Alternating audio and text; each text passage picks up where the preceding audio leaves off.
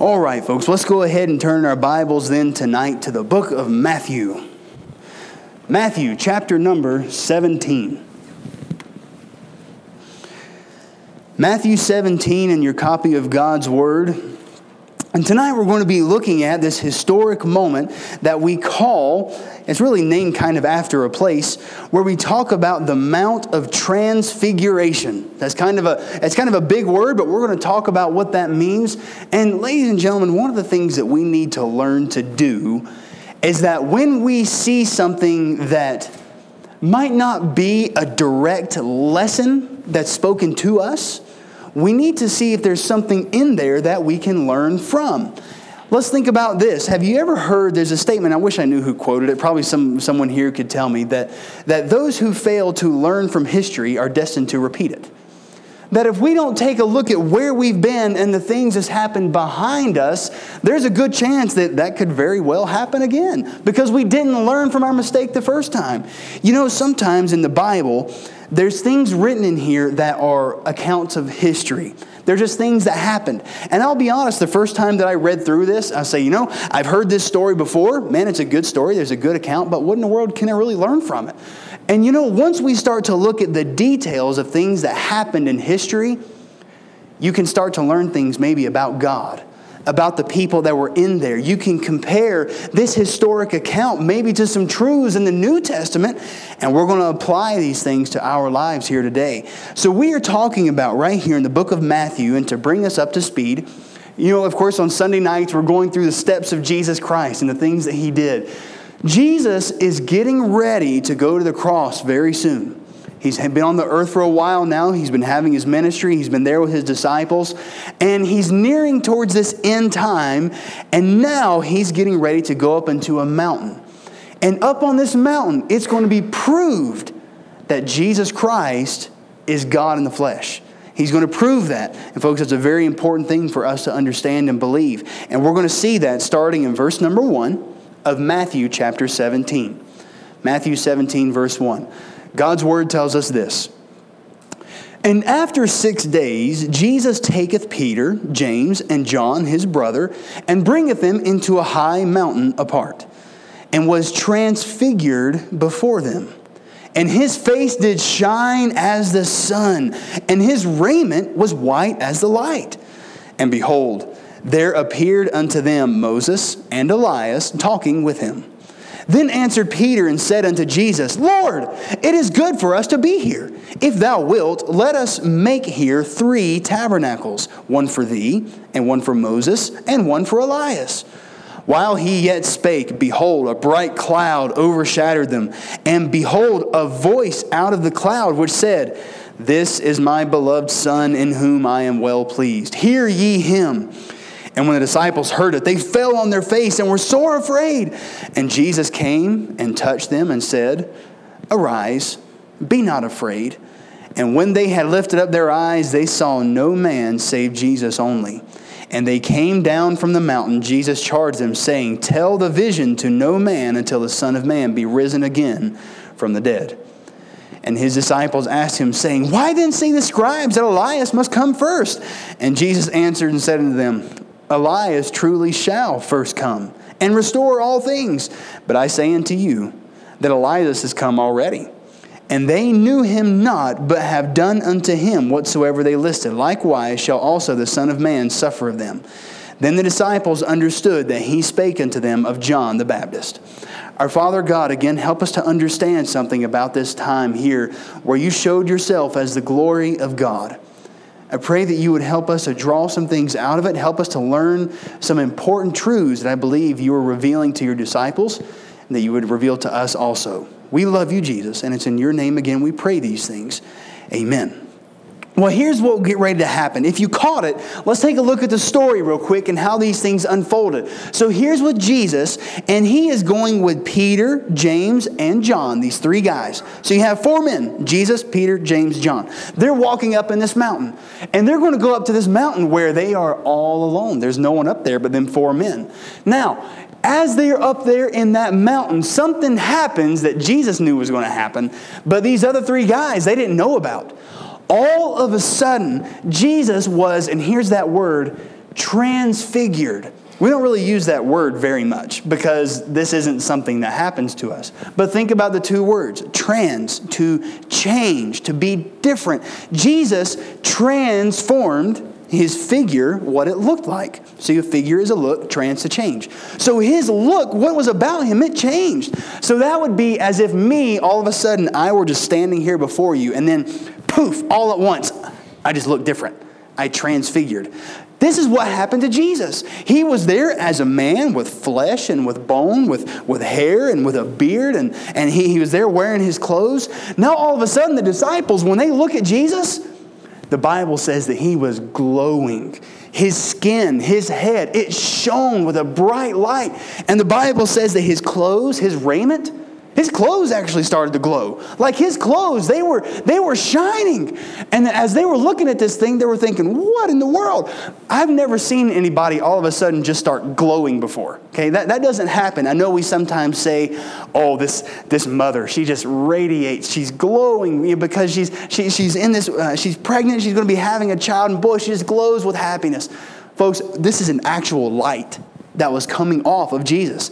And while he was there, Jesus begins to speak to two other men that weren't there before. Two people showed up. The Bible says, look right here, verse number three, and behold, there appeared unto them Moses and Elias or Elisha, the prophet, talking with him. So two other men showed up Moses and Elisha. That's a New Testament spelling for Elisha, Elias. Now, watch this. These two men have been long dead. They have been dead and gone for a long time.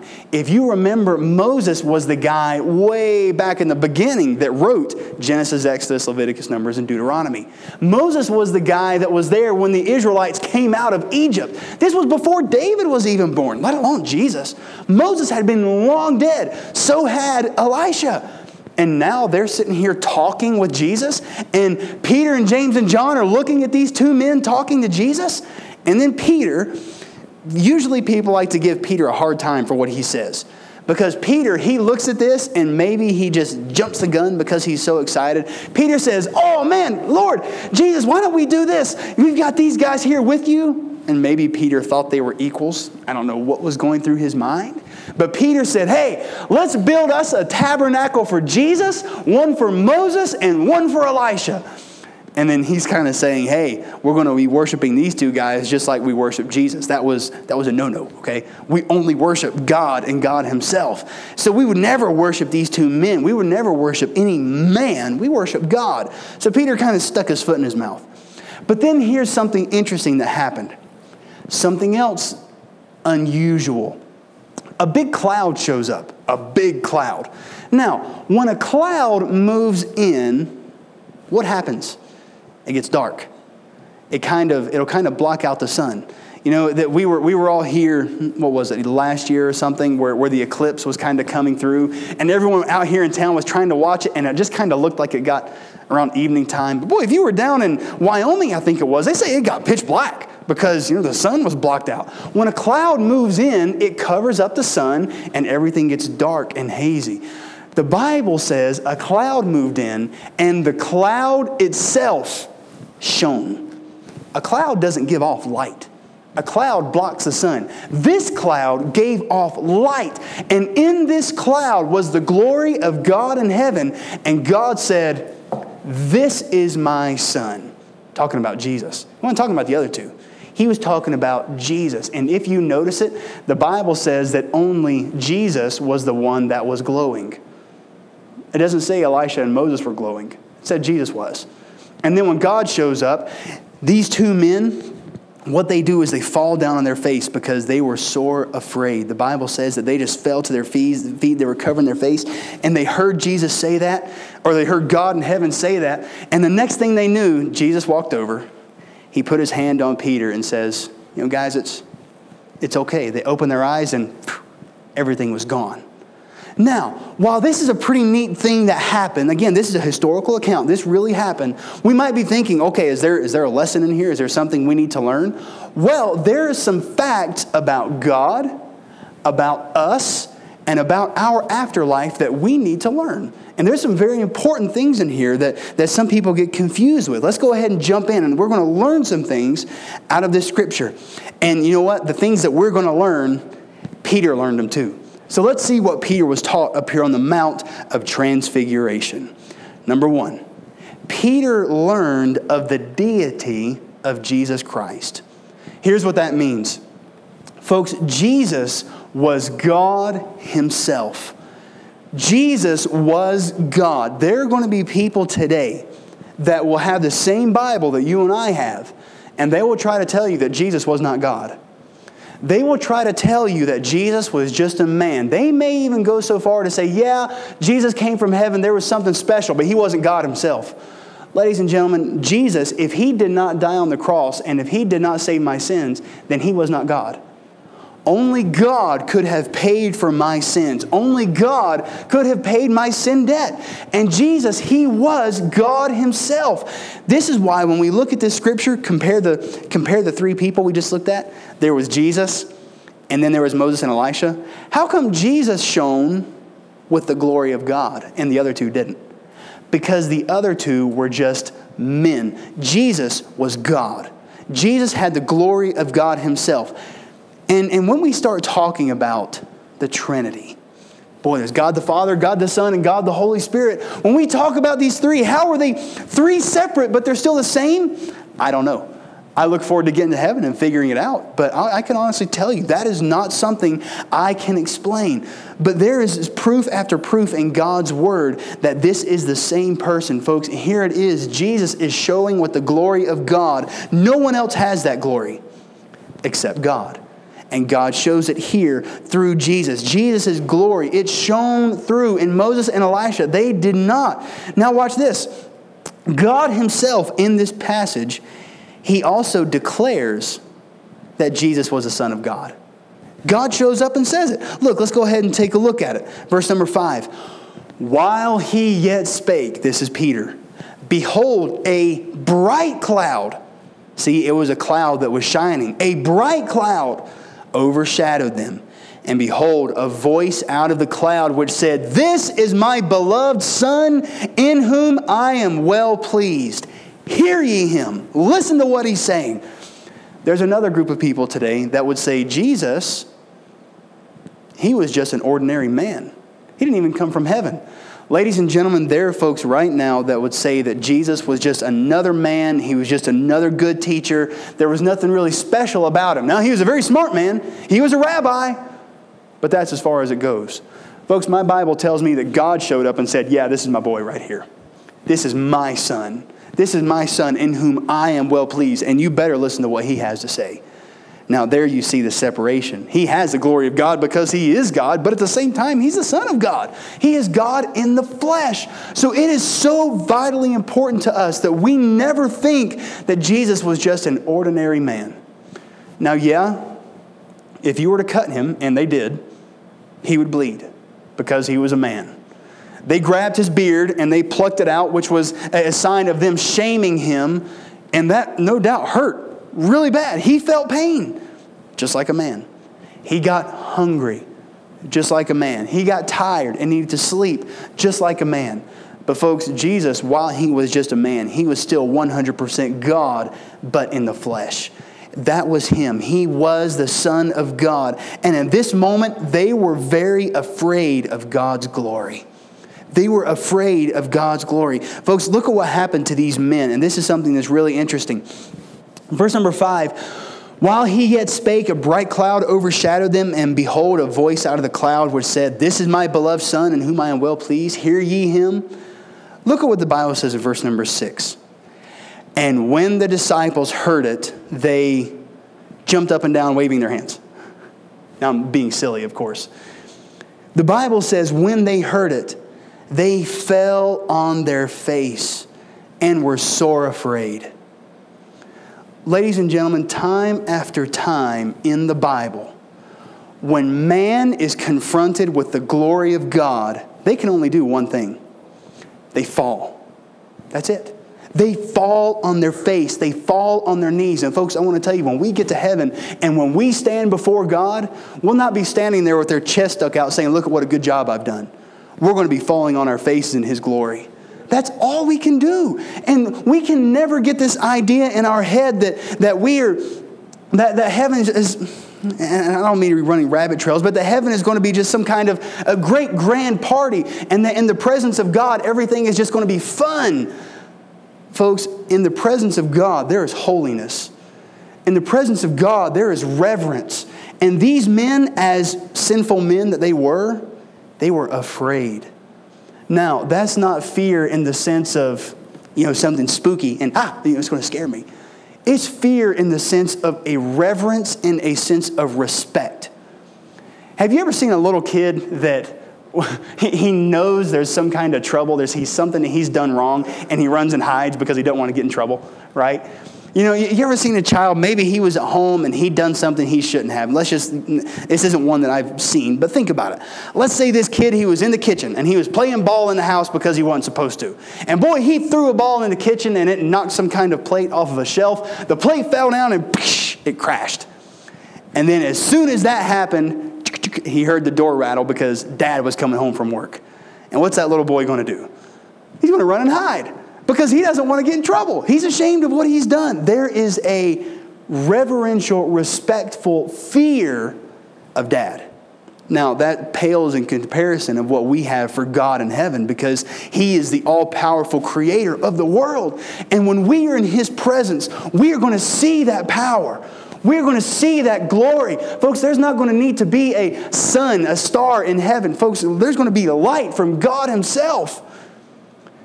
And we're never going to stand in front of him again with our chest stuck out. We are going to fall to our faces in front of him. And we're probably going to be crying just as the cherubims do Holy, holy, holy, because he is a three times holy God. So, folks, they experience this. And the couple things that we need to learn out of this first point that Peter learned is that God's glory to us, we ought to see that as something grand, something as, as powerful, something that well, to be honest, it's something that you and I will never be able to understand. You and I will never fully understand what it means to have the glory of God upon our hearts and upon our lives. We've never seen it. But one day when we're in heaven, we will see that. We're going to understand that. And so then we also need to understand the importance of Jesus Christ. We need to understand Him being the Son of God and being God Himself. Folks, both of those things are very important to us. So let's go ahead and look at number two. First, Peter learned of the deity of Jesus. Now, let's continue. Let's go ahead and start reading here, verse number four. Then, I'm sorry, go back up to verse number two. And went and was transfigured before them, and his face did shine as the sun, and his raiment was white as the light. And behold, there appeared unto them Moses and Elias talking with him. Then Peter answered and said unto the Lord, It is good for us to be here. Then he talks about those tabernacles. Now, think of this. And here's a couple things I thought that was really neat. When Moses and Elisha showed up, how did Peter know that it was Elisha and Moses? That's one I kind of looked at and I kind of scratched my head because he immediately just said, Hey, look, it's Elisha and it's Moses and it's Jesus. Why don't we build all three of them tabernacles? they didn't have photographs, right? I mean, it wasn't that he could pull out his phone, scroll through, and say, oh, yeah, look, there's, there's Moses. I've seen him before. How did they know? And, and furthermore, here these were, they were men. They had experienced death. Folks, Moses is dead and he's buried. God buried him. We don't know where it was. We know it was up in a specific mountain, but nobody ever went to his graveside. So, how did they know? Well, folks, there's two important things I want you to see about this. Number two, first, Moses learned about Jesus, how he was the Son of God, and there was the glory of God. But then, secondly, Peter learned that there is life after death. Peter learned that there is life after death.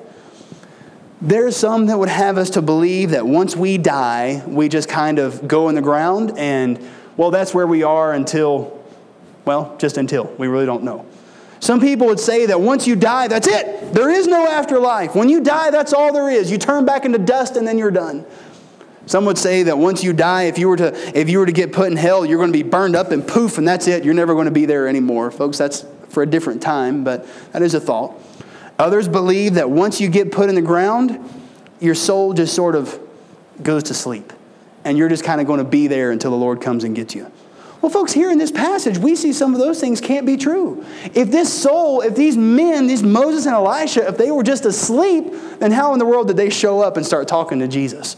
See, they came down to, for one of the reasons I believe, to prove to Peter that there is life after death. You're going to see these men. Peter, one day you're going to be there with him. And then it's amazing.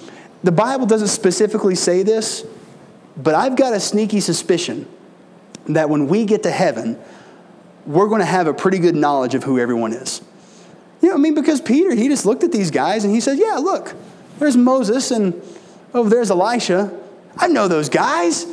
So I wonder if when I get to heaven, I'm not going to be able to say, Hey, look, man, over there's Adam. Oh, man, uh, over there's Joshua. Hey, Joshua, tell me about that time you guys got to knock down the walls of Jericho. Man, David, why don't you tell me about how big Goliath was? Was he really as mean and nasty as everyone says? Man, think about the opportunities we'll get to have. And I part of me believes we'll just have this immediate, perfect knowledge of the things that God would want us to know. But the lesson that we can dogmatically say right here is because we know these two men showed up, I can promise you, based off of my Bible, there is going to be a life after death. One day I am going to stand before God. One day we are all going to stand before God and we're going to give an account of the things here in this life. That doesn't mean that He's going to weigh out the goods and bads and see who gets to go to heaven, but it does mean that I'm going to be held accountable. Folks, we can never think that there is no life after death. He learned that there is a life to come. And then, number three, we're going to talk about this one here. Peter is confirmed about God's plan. He's confirmed about God's plan. Let's take a look again at verse number 9. As they came down from the mountain, Jesus charged them, saying, Tell the vision to no man until the Son of Man be risen again from the dead. And his disciple asked him, saying, Why then say the scribes that Elias must come first? And Jesus answered and said unto them, Elias truly shall come first and restore all things. But I say unto you that Elias has come already and they knew him not, but have done unto him whatsoever they listed. Likewise shall also the Son of Man suffer them. Then the disciples understood that he spake unto them of John the Baptist. Well, here's what was going on. Folks, in the Old Testament, and it's actually really neat, that means Peter, James, and John, they knew their Bible. They knew what the Old Testament said. There's an Old Testament scripture that says a prophet must show up and he must bear witness of all these things before Jesus were to come and to die. And they were actually still kind of waiting on that. And then, so Peter, he looks at the Lord and says, Lord, how is it that you can go to the cross and die? If you remember a couple weeks ago, Peter looked at God and said, Oh no, Jesus, you're not going to have to die on the cross. And that's when Jesus said, Get thee behind me, Satan. Because Peter was kind of in that moment, he was kind of thinking for himself. He didn't want Jesus to go to the cross and die, but that was part of God's plan. Peter, I wonder if he wasn't still in denial a little bit. I wonder if he wasn't still wanting to see if he couldn't turn the tide. So then God shows up and says, Hey, you better listen to what Jesus is saying. So if he kind of tells Peter, Listen to what Jesus says. So Jesus finally explains to Peter, Peter, Elias already did come. He already explained it to him and they didn't want anything to do with it. And then Peter says, Oh, he understands. He understood that the man that was prophesied was John the Baptist. And at this point, John the Baptist, he was there. He was the forerunner of Jesus Christ. And then he got beheaded because they didn't like what he was preaching. And so then he understood, oh, that prophecy has come true. Oh, so Jesus, you are going to go to the cross. Oh, Lord, you are going to have to die. And that was something that was kind of hard for him to grasp. And it took God looking at Peter and that bright light shining, saying, Peter, listen to what Jesus is saying. And as they come down from the mountain, he understood. And it kind of hit home with him. And here's a, kind of a third lesson I want us to take away Is God's plan ever hard for you to kind of swallow? And here's what I mean. I don't think it was a comfortable thing for Peter to see that his friend was going to be hung on the cross, that he was going to be beaten, that he was going to be murdered. Peter wouldn't want that. If you were to tell me someone that I loved and I cared about was going to be murdered here in a couple weeks, I would not be ecstatic about it. And you can probably take it to the bank. I would do my best to stop it because, I mean, I would want to take care of my friend. I think we all would. And so when we hear something like that, that might be a part of God's plan, that doesn't always mean we have to like it. It doesn't mean that it's always something that sits comfortable with us. I'll give you a case in point. There's something in the Bible that is very uncomfortable for me. And by the way, this should be uncomfortable to all of us. The Bible tells us that there are going to be those that accept Jesus Christ as their Savior. They receive their pardon, their sins are forgiven, and they get to be with the Lord when they die because they've trusted in God's gift. There are going to be also those that do not. They choose to reject it. They've heard the gospel and they said, Nope, I'm going to go my own way. And the Bible says very specifically those that don't believe are condemned already. That means they will face that judgment and they will go to a very real place called hell. And I want to tell you, I don't like that. That does not sit well with me. That, that's, not, that's not comfortable. I, I wish that is something that were not true. But, folks, the Bible tells me very plain and very clear that there is sin in this world and that sin must be paid for. And for those that do not accept Jesus Christ's gift, they'll have to pay for it themselves. See, in my salvation, Jesus paid for my debt. But there's going to be some that decide instead to pay for their own. And that's not comfortable. But, ladies and gentlemen, God never expected us to be comfortable with His Word. He does expect us to believe it. He doesn't expect us to think everything is going to be wonderful and happy and rainbows in the Bible. But He does expect us to preach it and to teach it and to tell the truth.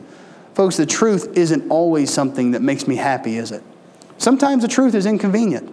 By the way, the gospel itself is inconvenient. Do you remember hearing the first time that you were a sinner? Do you remember the first time that someone confronted you and said, Hey, you know, you done wrong? It's not in our nature to say, Yep, I did it. I done wrong. I deserve my punishment. You know, we don't like hearing that. It's uncomfortable to believe that. And, ladies and gentlemen, what we need to do is in, in our life, when God asks us to do something, when He asks us to believe something, it's never our job to like it. It is our job to obey it. It is our job to preach it.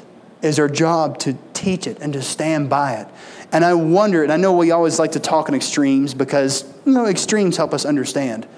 But if it were ever come to a time here in this country where it were legal to preach this book, where we can't talk about the things of God, where we can't call sin what it is as sin, and we can't say that this is right based off of God's word and this is wrong, if it were ever to come to that, it might be uncomfortable for me to speak out saying the Bible is right and this is wrong. That the Bible says this is wrong, it's wrong for you to say that it's right. It might be uncomfortable for me to do that. But while in my flesh it might seem uncomfortable, I'm still supposed to stand by it. And folks, that's something that Peter had to understand. God the Father approved what Jesus was saying to Peter. You know, he had already heard it. So God said, Peter, listen to what Jesus is saying. He's my son. And then God, when he shone down and said, This is my beloved son, he, in whom I am well pleased, he's saying, Peter, he's not just telling me or telling you what's true and what's right. I'm actually approving what he's saying. This is what's going to happen. And that was a tough pill for him to swallow. So, ladies and gentlemen, here was our three things that we learned tonight out of this passage. We saw number one, that God Himself was in the flesh of Jesus Christ. Jesus was God. He had the glory of God. He shone with the glory of God. Elias and Moses didn't do that, but Jesus did because Jesus was God. And then we learned number two that yes, there is a life after death.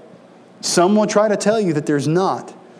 But long after Moses had been dead, Moses showed up. He had a conversation with Jesus. Peter, James, and John saw him standing there because he was still around. Just because this skin and bone gets put in the ground doesn't mean that life is over. It doesn't mean that I'm just kind of asleep here in the grave. What it does mean is that there is a life after death. And then we learn that number three, while Peter, he had a difficult time accepting Jesus' word, God had to reveal it to him. And God might reveal a truth to you that it might be difficult to swallow, it might not be something we fully understand, But because it's in God's word and because He has told it to us, we are expected to believe it and to stand by it and to stand on it. Do you stand on the truth of God's word tonight? Even if it's not comfortable, even if it's not convenient, are you willing to live by it? Are you willing to stand on it? Folks, we're going to be judged one day based off of what we've done with God's word. Everything else, just wood, hay, and stubble. This is where we're going to give an account. So we could, we'll have every head bowed and we'll have every eye closed. And I want you to think on this thought tonight. How far am I willing to go to obey God and to just take God at His word? Folks, maybe have you, have you ever had wonders or maybe doubts or thoughts about what it's going to be like once we're dead and gone? We know there's life after death. We know that Jesus was the Son of God. And I can promise you, one day when we stand before the Lord, we're going to see His glory and we're going to fall on our faces before Him. Our Heavenly Father, Lord, we love you and we thank you for all it is that you do for us. We thank you for this passage of Scripture. Lord, I pray that you'd speak to every heart and mind tonight and help us to stand on these truths that we've learned. Lord, we believe that you are indeed, that Jesus Christ was the Son of God. And we thank you for your sin, debt that you paid off on the cross. We thank you for that gift. And Lord, we look forward to the day where we can stand before you. We look forward to the day where we can cast our crowns at your feet and where we can worship you in your presence. Folks, with every head bowed and with every eye closed, this is just your time to be able to do business with the Lord. Is there something tonight you need to commit to God? Is there maybe something in the Bible that you've had a hard time standing on just because, well, maybe it doesn't set well? I want to tell you, there's many things in the scripture I don't always understand. There's going to be things that when we get to heaven, that He'll show us that we didn't understand. But why don't we go ahead and commit to God that whatever it is that He shows us, no matter how we feel about it, that we would stand and we would believe God's Word.